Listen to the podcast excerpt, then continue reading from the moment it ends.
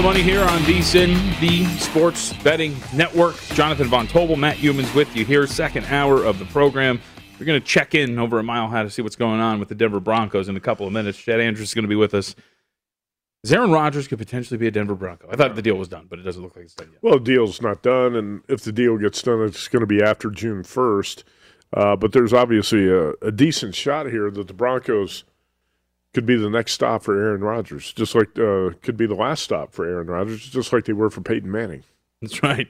Man, if you stumble into that, huh? well, you don't even stumble into it, but you attract two of the greatest quarterbacks of the last like decade in their waning years to come win a title one last time. Who are you talking about? Peyton Manning and then Aaron Rodgers? Oh, I thought you were talking about Joe Flacco. Oh, no. I know. With, well, it can get confusing. One of the greatest postseason runs of all time, Joe Flacco. No? Flacco didn't quite work out for the Broncos. No, it didn't. Peyton Manning did. We'll see what Chad thinks about the uh, Denver Broncos' chances to land Aaron Rodgers. Let's look at a uh, game tonight in the NBA. The Brooklyn Nets two games back of the Philadelphia 76ers in the East, and the Nets at DraftKings four-point road favorites over the Mavericks in Dallas, total of 234 and a half. Yeah, I mean, my initial thought is the total looks uh, kind of low, right? And 233 and a half is, is a high total. But between these two clubs, there's two things, right? One, it's the fact that both are relatively poor defensive teams. You're talking about Dallas 21st in defensive efficiency and non garbage time minutes, the Brooklyn Nets coming in 23rd.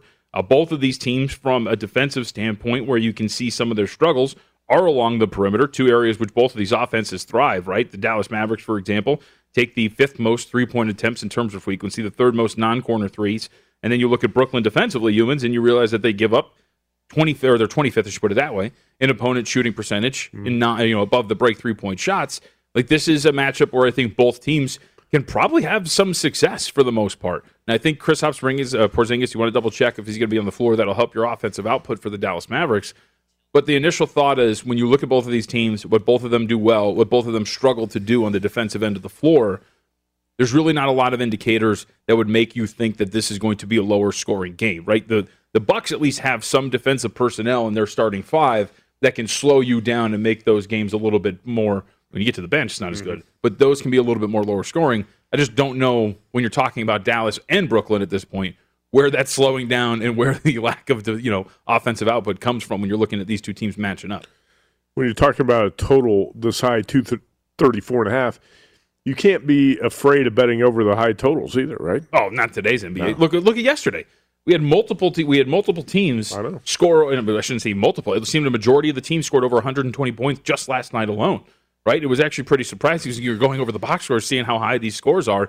Teams are playing quicker. They're taking more efficient shots, and this is what happens. And so a total like 233 and a half obviously used to be not the norm, now kind of is. And you shouldn't be worried about betting it over, especially when you look at these two teams matching up with one another. Not even the highest total in the NBA tonight. That is Right. 240 in the Hawks Pacers game in Indianapolis. Yep. The highest total on the NBA betting board on Thursday. And Wes Reynolds has pointed this out since Turner's been out. The Indiana Pacers have been an over team, man, and that has been one of their issues over this stretch. Other than Nate Bjorkgren's staff trying to fight some of their players, uh, it has also been a lack of defense for this club. All right, let's do it. It's Follow the Money here at VSIN the Sports Betting Network. Checking in Denver next. This is Brent Musburger, and here is your VSIN action update. Now, here are the latest lines from my guys in the desert. The New York Yankees have underachieved so far this season, languishing at the bottom of the American League East. They have won five consecutive games and move up to second place with a 16 and 14 record. Their plus 21 run differential means, however, they're still underachieving.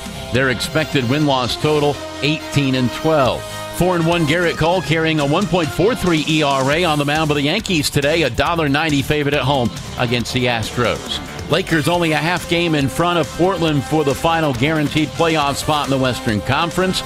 They're a seven and a half point dog against the Clippers at Staples Center. VSIN gives you the tools to increase your sports betting IQ and make the most of every bet, including our 24 7 video coverage, odds and analysis for every game, our daily members only best bets email, and in depth coverage each week in Point Spread Weekly. Now's the time to sign up for your 10-day free trial, vsin.com slash subscribe. With your action update, I'm Mike Senna. Get the latest VSIN odds at VSIN.com. And remember, Cashing tickets is what it's all about.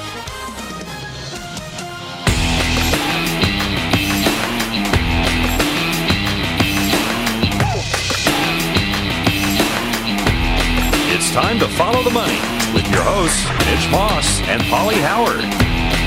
With exclusive bets, daily specials, odds boosts, and the largest offer of live in-play options, BetRivers Sportsbook industry leader when it comes to online sports betting, and to make your experience even more rewarding. BetRivers offers the most live streams of major sports, instant payouts, only a one-time playthrough. BetRivers, your hometown sportsbook, and of course, check out those instant cash outs with the Rush Pay feature. Offer valid in Colorado, Iowa, Illinois, Indiana, Virginia, Michigan, and Pennsylvania. Available at PlaySugarHouse.com in New Jersey. You got to be 21. Illinois, New Jersey, Pennsylvania. Call 1-800-GAMBLER if you have a gambling problem. 1-800-9 with it in Indiana. Colorado 1-800-522-4700. Michigan 1-800-270-7117. Virginia 1-888-532-3500. Iowa call 1-800-BETS off. You sound like you. an auctioneer. Very good. Go. Pretty good, right? Fast tongue there. I, you know, I'm just trying. Fast talker. I was gonna, I was gonna make a joke. Fast talker. like, hey, speaking of Colorado, let's check in. Chad Andrews yeah. is with us, a radio personality out in Denver, and it's nice enough to give us some time here today. Chad, what's up, man? How you been? Good morning, gentlemen. I must really love you guys. I get up early, but I don't get up this early. So, you know, you can owe me one next time I'm in town.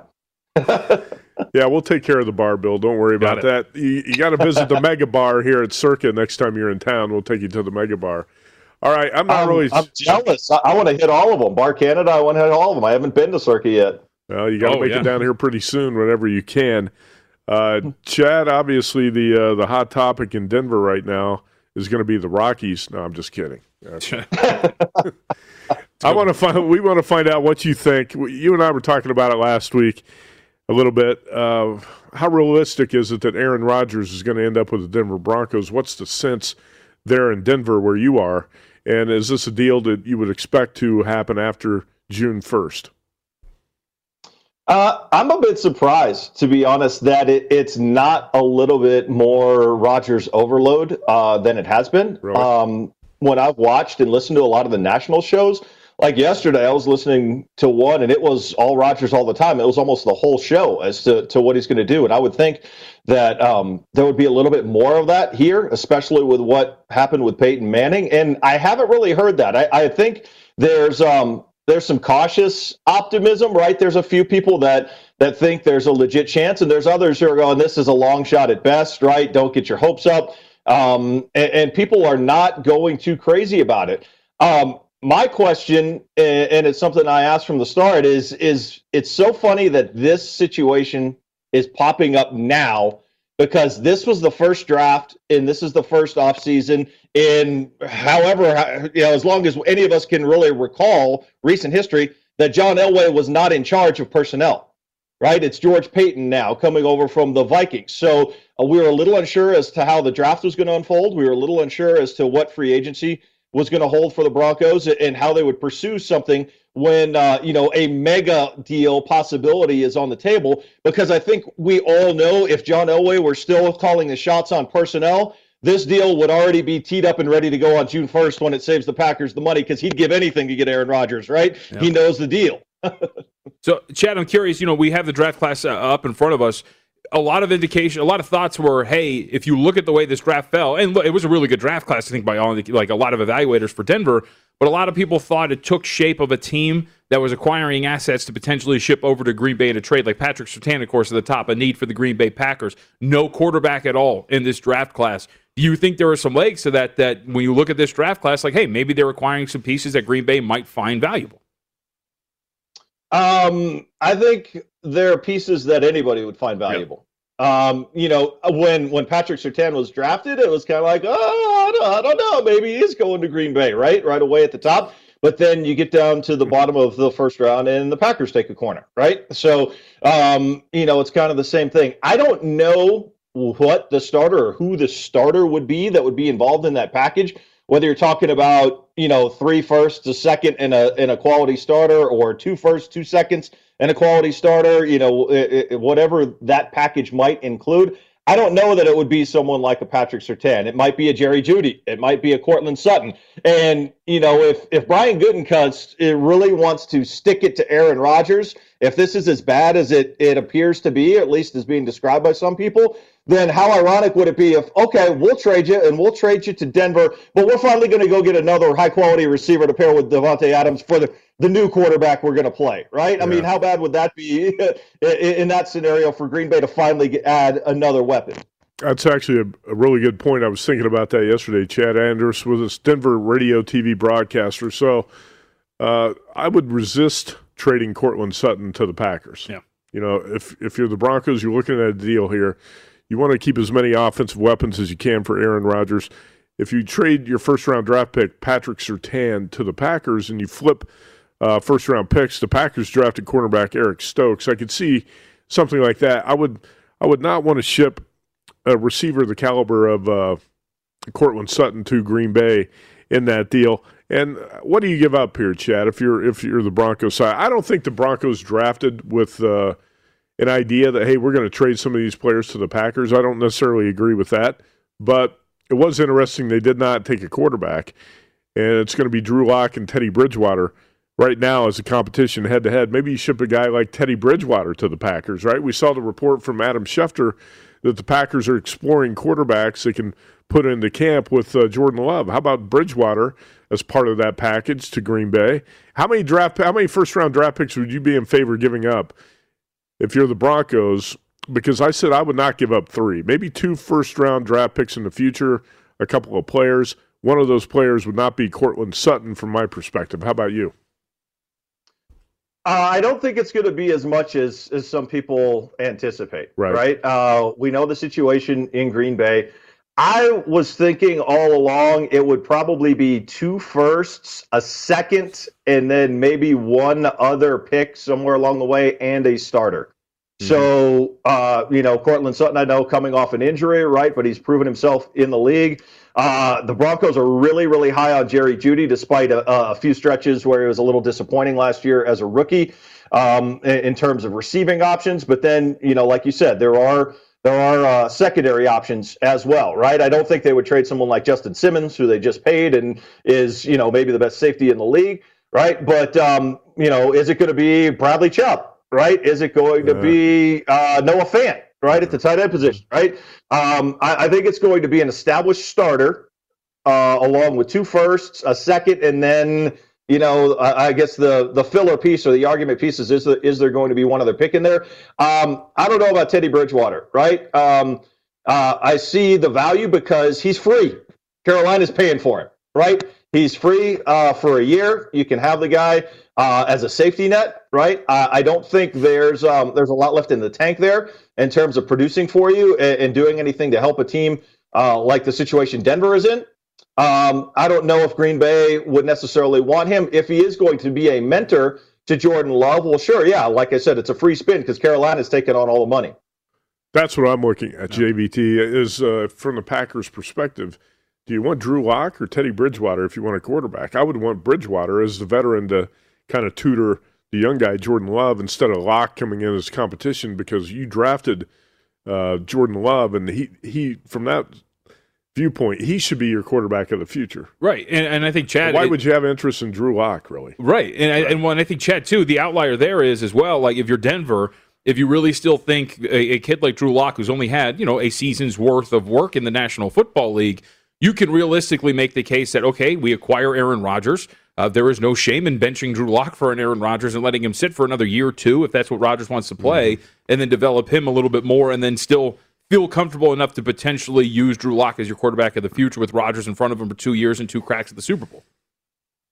Well, it wouldn't be all that different than what happened here with Brock Osweiler, yeah. right? Uh, so same same type of thing, right? um, you know, Peyton Manning came in. You know, John Elway, the famous quote: "We're going Plan A," right? We didn't have any other option, right? And I, I truly do believe. I, I just find it uh, a little ironic that the one year he's finally not in charge, this is on the table because I think John Elway would do anything to get Aaron mm-hmm. Rodgers. So Actually, I thought Elway drafted pretty well, except for the quarterback position. He couldn't get that figured out. The Broncos have had a series, yeah. I think, of pretty good drafts, including this one with George Paton in charge.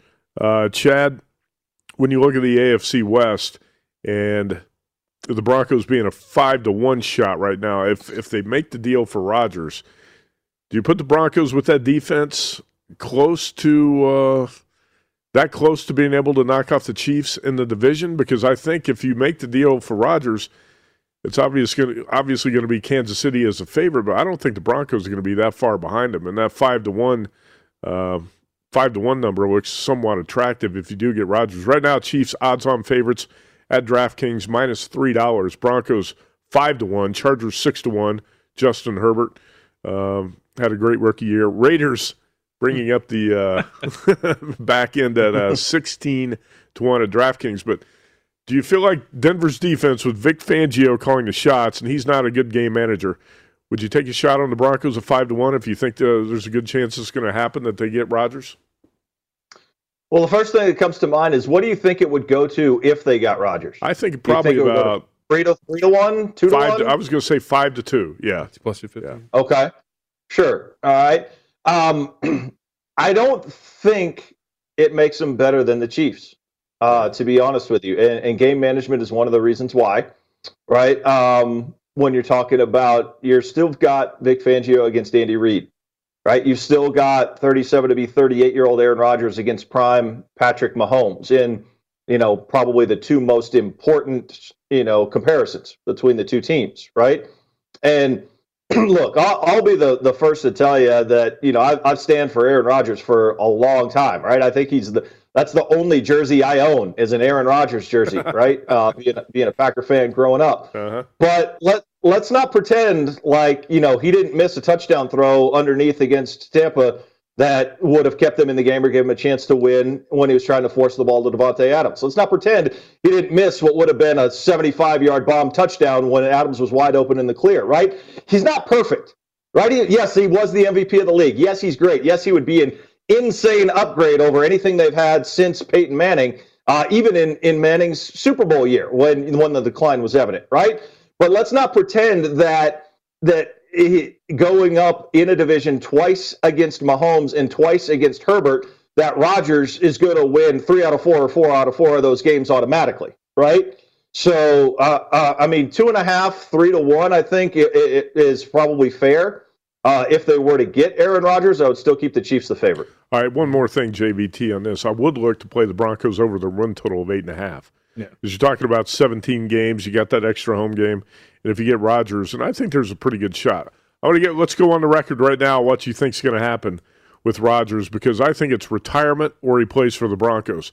I don't believe he's going back to Green Bay, and uh, I'm going to bet that Rodgers is the quarterback of the Broncos when the season opens. How about you? Go on the record. What Me? You, yeah. What's it going to be? I, I want to be with I, I want to be with you, and I'm going to go mm-hmm. ahead and, and, jump out there on that island with you, Matt. Because uh, what are we doing here, right? I mean, right. if you're the Green Bay Packers, you're going to play this game with the guy who told his family to get bent, right? right. The, the, guy, right? He, one, he's smarter than you, and he's more stubborn, right? And and he doesn't have contact with his family, and now you think you're going to win him back, right?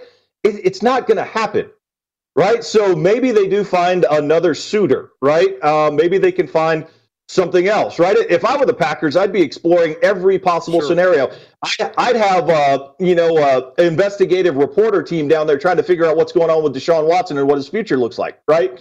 Um, you know, what they think the outcome of, of his legal situation is going to be, right? I would be touching base in Seattle with Russell Wilson. I'd be looking for any possible out, right? That that gives you uh, a comparable starting quarterback to continue to go from Favre to Rodgers to whoever's next, right? Because it ain't going to be Drew Lock or Teddy Bridgewater, right, and who knows if it's going to be Jordan Love, right? Um, uh, I'm I'm hesitant to say it's going to happen just because of the history of these two franchises and uh, the conservative nature of who is is making the deals. But if it doesn't happen, what are we doing? Like, come on, it's a better answer across the board you're not getting him back, Green Bay. It's just not going to happen. Mm-hmm. Look at what the Packers can get back for Rodgers. And I think that eventually they're going to have to face the reality that that's their best move, JVT. So I don't think I will say Aaron Rodgers is not going to be a Green Bay Packer, but I don't want to go on the he'll be a Bronco. Okay. Because uh, there's a lot of teams that can offer stuff. I think the Broncos are the most attractive one. They have a lot to offer. Their roster is absolutely fantastic, but I think it's almost locked in that he is not going to be Green Bay Packer. Is that fair enough? Is that yeah. Ben Straddle? Fair enough. All right, cool. Hey, uh, Chad, before we get you out of here really quickly, you want to throw this at you. You're a big NBA guy. Of course, uh, Nuggets uh, get a big win, but this team continues uh, to suffer from injuries. Uh, what do you think the ceiling is for this team? What's the health status of this team over the next, you know, 30, 90 seconds, I should say? What's going to happen with Denver at this point? Well, they're cursed. Um, you know, they have no guards. I'm, I'm awaiting my offer for a 10 day uh, anytime here. But in April alone, they lost Murray, Barton, Monte Morris, PJ Dozier. and uh, Zeke Nnaji is also out in the front court. So uh, what I said when Jamal Murray went down, best case scenario, win as many games as you can. They've continued to do that, right? They're 23 and 7 since the All Star break. They've won 18 to 22. Try to get to the three, right? Uh, try to do anything you can to avoid the Lakers and Clippers, and also just make them play each other in a four-five matchup in the first round. Um, you know, if you have a three-six matchup and you get Portland or Dallas, it'll be entertaining, it'll be fun, and they'd have a chance to advance. Beyond that, right, without Jamal Murray, uh, I don't think anybody expects him goes past the second round. But try to hang on to the three. Try to win a series. Chad Andrews, television radio personality out in Denver. Thank you very much, Chad. Always good to talk to you, man. My pleasure, guys. All right, thanks, Chad. Yeah, I, am I'm, I'm bet on Aaron Rodgers being the Broncos quarterback week one. I hope he is. I would love it. It just it looks too, like too much of a certainty that he's going to be too stubborn to go back to Green Bay. And then you're from the Packers' perspective, you look at it.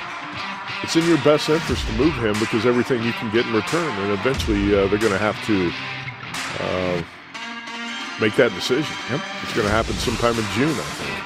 Follow the money here on VSIN, the Sports Betting Network. Don't go anywhere.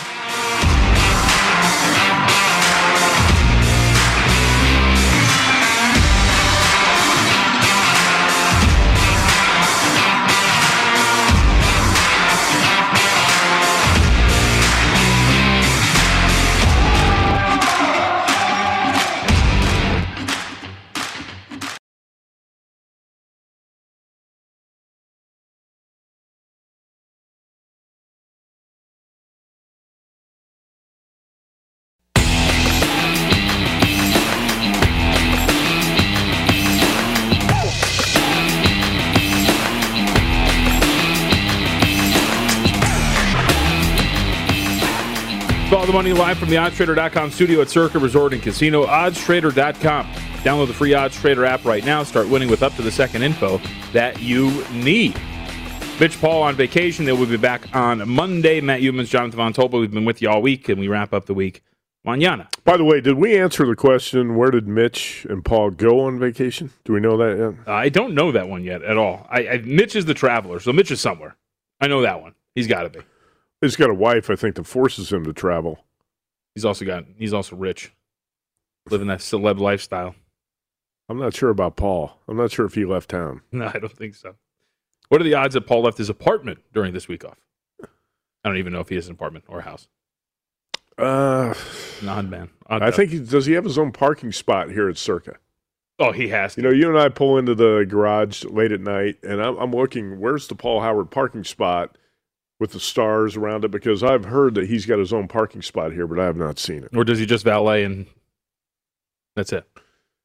I want to ask you this: Atlanta Braves to win the National League East at plus one eighty. Would you make the bet? They are off to a poor start. The Braves have won that division, have really owned that division recently. They're fourteen and sixteen, but only a game and a half back. Mm-hmm. And the Phillies, the Mets, first and second in that division, obviously have some weaknesses.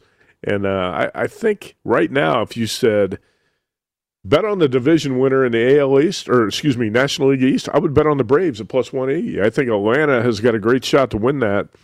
And uh, you've got two of the best young offensive players in baseball. And once the pitching comes around, I think the Braves are going to be the top team in that division again. And at DraftKings right now, the Mets are plus 125, the favorites to win it. Syndergaard is going to come back at some point, yeah. I think, in June.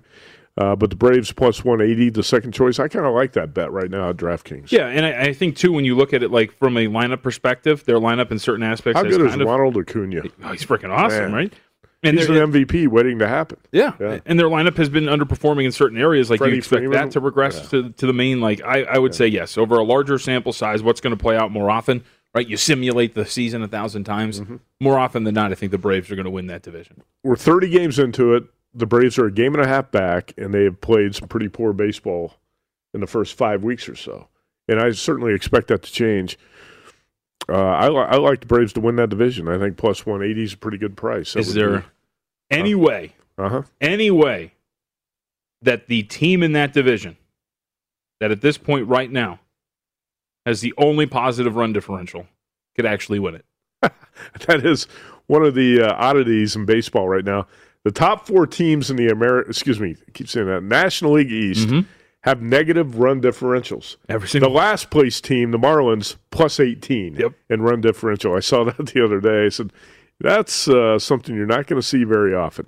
Uh, anyway, tonight in D.C., it's Drew Smyly, the lefty for the Braves, against Jon Lester. And uh, we will call it a pick 'em game, even though here at Circa, Atlanta's minus 108. Total of nine. A lot of spots have this minus 105 each way. Yeah, and look, I think when you're looking at both of these guys from a pitching perspective, uh, you kind of expect some relatively subpar performances, right? Drew Smyly, up to this point, when we've seen him pitch, and it's a short sample size. Uh, right now, only 19 innings, but the returns haven't really been there. 805 on the ERA, 541 on his expected fielding independent.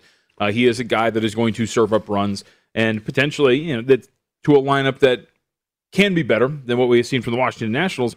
And then the other side, it's a short sample size, but we have multiple seasons now of Jon Lester being a below average pitcher, right? Five innings pitched, his ERA right now is at zero, shockingly.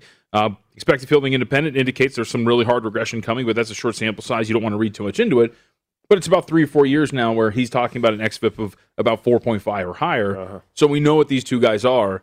I think that's why you see this total where it's at nine and shaded to the over. It would be a small lean to the Braves, but overall, I think this just has on the surface a high scoring game written all over. And maybe a first five over four and a half would be the way you attack it, which is why you see that too, by the way. First five total four and a half over minus 140. I agree with you. Actually, I was thinking that last night. I'm glad I didn't bet it because the total was nine, and uh, that was a five-three win for the Braves last night. Uh, so it stayed under the total, but that would be the way I would lean in this game as well. The Braves have won the first two games of this series over the Nationals. Yep. All right, so uh, in the next segment, we're going to try to get to this. I received uh, a message from somebody watching the show today who says JVT looks just like this media superstar. I already know who it is. Do you? Yeah. Who? Well, I'll give you the answer. Uh, no, let's not give it away. Yeah. Okay. Yeah, that's what I'm saying. We'll do Yeah, this in want the you- next you segment. don't want to do that. We're going to throw up the pictures boy. on the screen. And, and does JVT look just like this media superstar? Oh man, I can't wait! next. I can't wait. I know it's going to be a super handsome and spelt gentleman. Okay, all right, we'll come back. We'll have that and much more on the other side.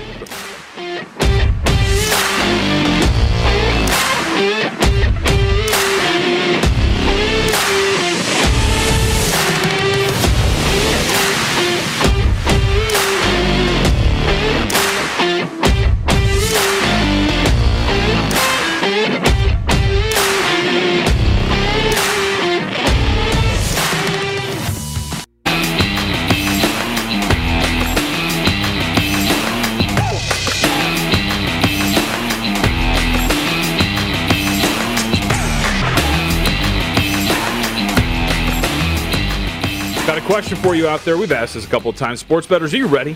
Download the PointsBet app now. Sign up using promo code VSIN2K to get two risk-free bets up to $2,000. When you bet with PointsBet, you get faster bets, faster withdrawals, and faster rewards at your fingertips. Download the PointsBet app now to experience this premium sportsbook for yourself. So, are you ready? Terms and conditions apply. Void where prohibited. I feel I want to drag this out so we don't get to this. Got to be 21 or older. Gambling problem? Call 1-800-GAMBLER or crisis counseling and referral service. Oh yeah, which media superstar does JVT look just like? We'll get to that in a couple minutes. We got to give the production crew a few minutes to uh, get the picture ready, the comparison. First, we'll break down some more NBA games. Okay. Should I should I break love down this. the games I like this. that media superstar? This is going to be good. Let's get to it. Uh, start at the top. Aaron Rodgers compared Brian Gutekunst, the GM of the Packers, to Jerry Krause, the GM of the Bulls in the late '90s. Uh, Michael Jordan disliked. and uh, the Bulls stars hated. Uh, the Bulls tonight, two and a half, three point favorites on the road at Charlotte. Total of about two seventeen and a half at DraftKings. yeah, and look, the, Ch- the Chicago Bulls have been really poor on the offensive end of the floor. It's gone extremely south, right? Especially after they add Nikola Vucevic, thought that this was going to be a playoff team.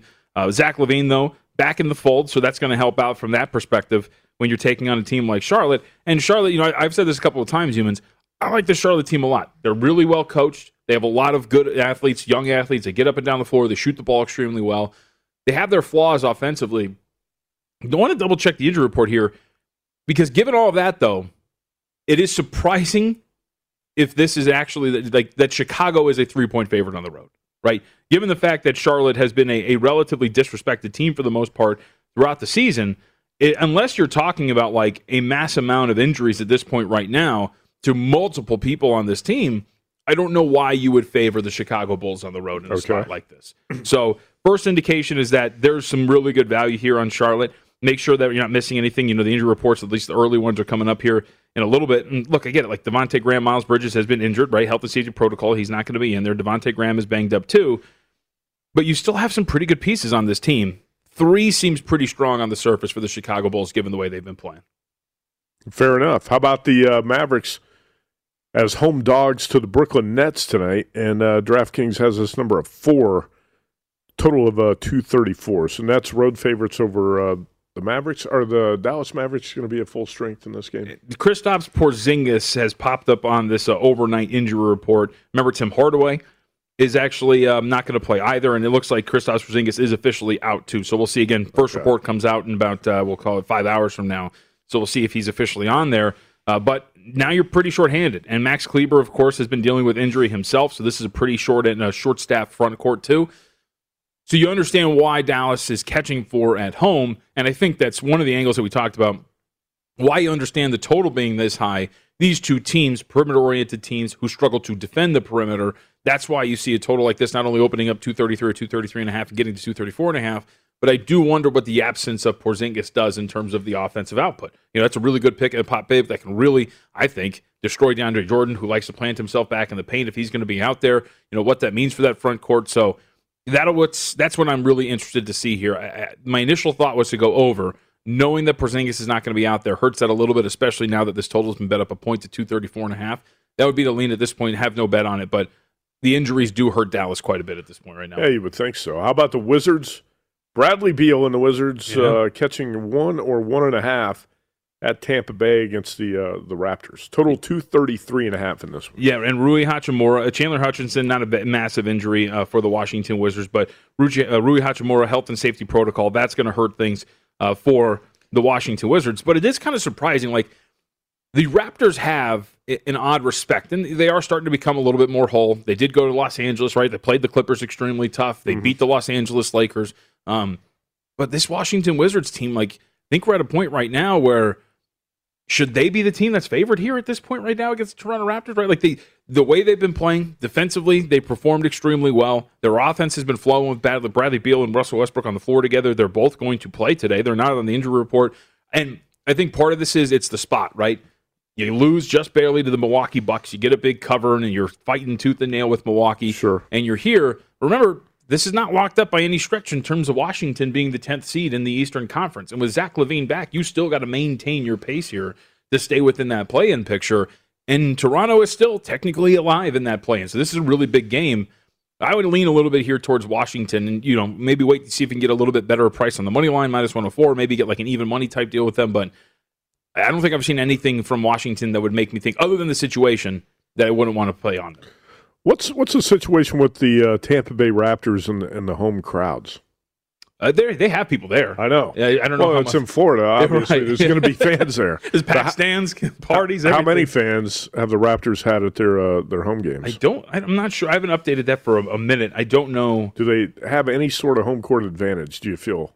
Uh, I think it's is it's it worth more than a point or no? it's definitely gotten stronger. I think it's definitely worth a point or something at this point, just because you know part of the issue with Toronto early on is remember longest team in the bubble. Then you're playing essentially on a neutral early on. Now you have a smattering of home, like home fans that are kind of supporting you, but for the most part, you're just getting used to the flow of playing in that area. So I think as the second half has progressed, you've definitely seen their home record get a little bit better and their their power rating get a little bit better as well. I mean, can I? I'm gonna I'm gonna filibuster and just keep filibustering. So. Here we go. No. This is what you've waited for. no shit. Wait, can I? Which like, media superstar? we gonna side by side? I'm gonna do the. This game. This is called "Who He Look Like." Who No, does JVT look like? There it is, Mike Francesa. How about that? Look at the white teeth, the glasses. He's got a lot more white hair. Yes. I don't think you have any gray hairs yet. God, we even have the same hair. That's Look at so that. dumb. You got the same face. Both of you probably carrying a few extra pounds. we can't all be the picture of health that Matt Youmans is. Oh, maybe a little sensitive, Wes. Put that up one more time. These guys do. It looks like father and son. Mike Francesa, Jonathan Von Tobel.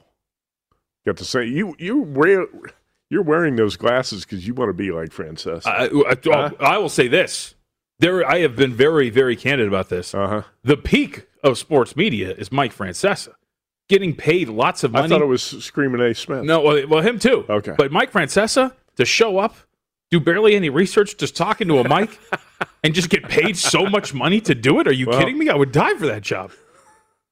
I kind of do it Right. now. A lot less money. Is Francesa retired? I think it's a forced retirement. Let's see if we can get your uh, idol on the show uh, tomorrow. Do you think we can get Francesa on tomorrow's show? I don't think so. Why not? Well, I don't know. I don't have a He's, contact he's not busy.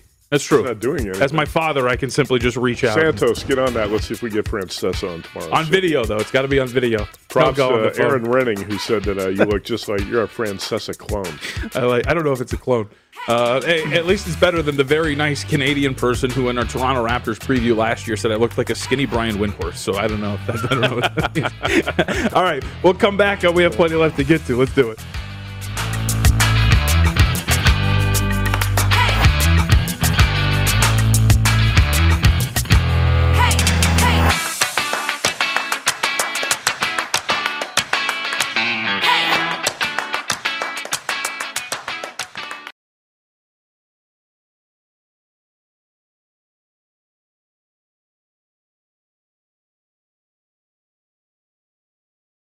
A heavyweight fight this summer, but we'll talk about that later. We have uh, UFC to talk about. UFC Fight Night at the Apex in Las Vegas on Saturday. Lou, you're going to be here next weekend for the UFC card, but uh, we have an event to talk about this weekend first, not as high profile, obviously. And uh, you wrote the uh, column for Point Spread Weekly this week with your opinions on a few of the fights. Let's start at the top with Michelle Waterson and Marina Rodriguez, and uh, the current number Got about over two dollars, and the pretty much consensus 215? wide two fifteen, two ten, depending on where you look. And the headline for Lou's Yeah. piece, by the way, Rodriguez should breeze in short notice UFC main event. Yeah, you're expecting Waterson to get whipped here, right, Lou? Well, uh, really, my whole point in, in that article, our, our fine editors make the headlines. I don't. Um, this fight sets to be a mismatch based on the weight class it's going to be competed at. It, they're going to fight at 125. Rodriguez for 115 is really a tall, lanky drink of water, and the 125 is going to really help her. The issue is that this fight got uh, announced so late. I think she was still in Brazil as of Monday, and yet this week I've yet to see her in town giving interviews. So that's the concern is the travel with the larger girl. Waterson really should be fighting at 105 pounds, but there is no 105 division, so she's tough and she's uh, agile and she's experienced, so she competes with the larger girls at 115. Now she takes this fight at 125. So, based on how I see these weigh ins tomorrow, if Rodriguez looks like she's sharp and ready to go off the plane or whenever she arrived here, uh, this is a five round fight, uh, I, then I think she has an easy time. I, I don't want to say easy time. I think she has a one sided decision over a smaller girl with more experience. All Uh, right, that's good. how I'll look at the fight. Okay. I, I certainly see your viewpoint there. Here at Circa, Rodriguez minus 200 uh, against the karate hottie, Michelle Yeah, via, deci- via decision at circa plus 145. Right. That's what that's what I'll be tuning into based on what I see on the scales. Rodriguez by submission, 20 to 1 by decision plus 145 in that fight. Two of my favorite fighters actually on this card, JVT. So I have more interest than most people in this uh, UFC fight night card. Where do you want to go next? Uh, let's go to one of your favorite fighters. Okay, Donald Cowboy. Cerrone, yeah, welterweight bout here, co-main, Alex Morono.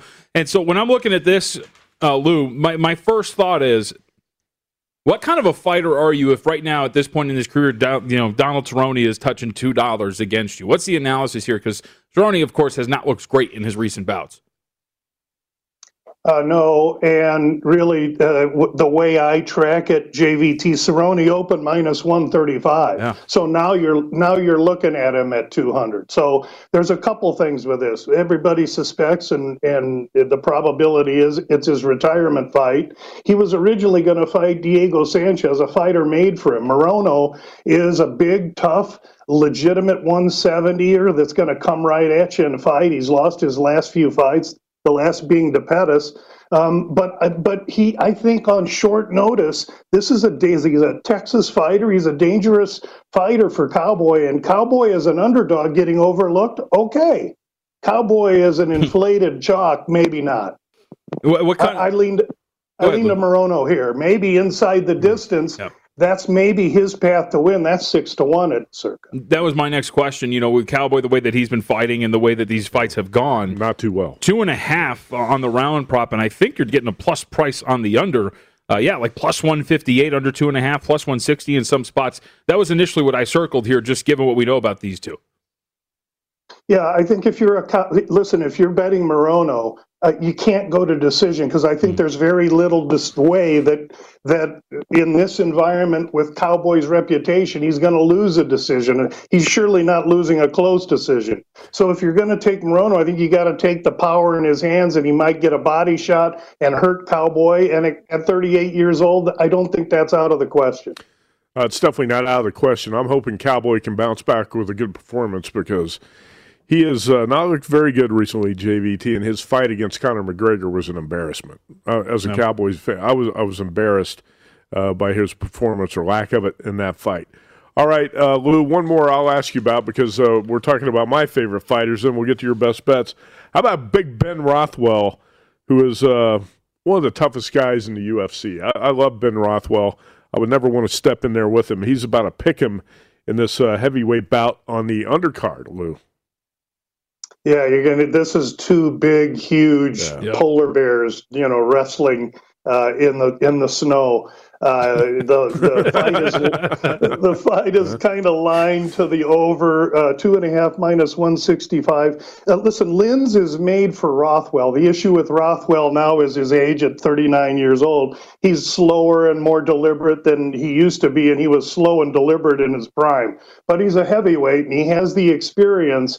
Uh, I tend to think if he can keep it standing, uh, I would lean to Rothwell here. And if you know I'm up uh, coming into the last few fights, I might throw a little uh, lunch money on Rothwell. That's the only way I would go in the fight. Okay. All right, Lou. Well, we have a pretty deep card here. So, what are the uh, bets for you that you're looking at? Yeah, uh, uh, Gregor Gillespie, Diego Ferreira. What a really excellent fight. Styles make fights. Uh, my mentor Angelo Dundee would say. And so, what you got in Gillespie is an a, just an unrelenting pressure wrestler.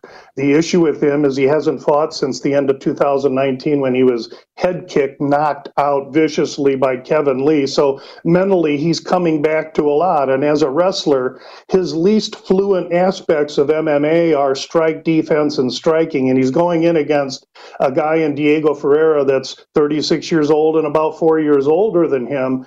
Uh, but he's a vicious striker and very well versed on the ground. Uh, I, I tend to think that this one's going to go one of two ways. Ferreira, I think, has a great chance. He's been the more active fighter, fighting uh, Pettis and Dariush, even though he lost to Dariush since Gregor Gillespie's been off. I- think there's reason to suspect, based on what happened to Gillespie in his last fight, uh, his his possible trepidation in this fight against a dangerous striker. Uh, the issue will be if it gets late. Uh, the wrestler tends to have advantage, but I think uh, Diego Ferreira plus 155, 160. Be patient. That line's rising on Gillespie a little bit. I think Diego Ferreira is a very dangerous opponent here, uh, based on his size and uh, recency uh, of his most recent competition, the capability of those uh, most that most recent competition. Uh, I look to Morono, and I maybe look to Morono with that inside the distance or TKO KO. And then my best bet of the night is a favorite, actually. I'm going to use him in a parlay uh, with another fighter in another card because I'm able to leave open parlays. Or if you just want to take Jeff Neal straight up, uh, mm-hmm. this is a crossroads fight for Jeff Neal, who's about a 185 favorite over uh, Neil Magny. Magny's a long, daddy long legs, kind of an awkward fighter, but his IQ is misplaced. He grapples with grapplers when he should strike, and he's probably going to strike with this kid Neal when he should grapple. Uh, I think that Neal is totally focused coming off a loss to Stevie Wonderboy Thompson in his last. And I, I find it hard to believe or find a way to think that Neal is not going to win this fight. So take them straight up or use them in a parlay. Jeff Neal minus 180. Lou, real quick before we get you out of here, one of the fights that I'm really looking forward to, you know, I really started to watch a lot of Kyle Daukaus uh, over the summer. He, he's a really fantastic fighter, submission artist. Short favorite over Phil Hawes here. What's the analysis? Dollar thirty right now for this submission artist. He's really impressive, and he hasn't watched him. What do you think about this fight? I, I, it's really one I'm planning on writing up by Saturday. Yeah. I want to watch the scales. Uh, I mean, a wrestler against a BJJ guy. So, are we going to get a striking match? Uh, because if we do, Daukaus has maybe slight advantage just because his height and reach against Hawes. So, uh, I haven't really come to terms with where I think this one's going to go. I, I usually lean wrestler. Um, but uh, uh, uh, this this sets up to be a really interesting fight, and I think Hawes is certainly a look at plus one ten, and uh, Daukaus is a legitimate favorite, uh, albeit slight. All right, Lou Finocchiaro. And uh, Lou, I actually kind of like this card. There's there's a few fights on here I definitely want to watch this weekend. But you're going to be in Vegas next weekend, right? We're finally going to see you here at Circa. Yeah, it's about time. I'm looking forward to it. I, it's been January since I've been in, but I had to, you know, get I had to get one of my wheels fixed. Uh, so I'm up and moving 100% and looking forward to coming in and uh, trying to keep up with uh, with all you professionals. All right, we'll do some shots out here at Mega Bar next week. We'll see if we can get uh, Junior Francesa JVT out of the house to drink with the boys next week. What do you think? I think I can do it. What, what, what, about, what do you think about this? you do look a little bit like Drew Carey, right? Old school Drew Carey. All right. All right, Lou, thank you very much. We'll be back. We got the final hour coming up with Follow the Money.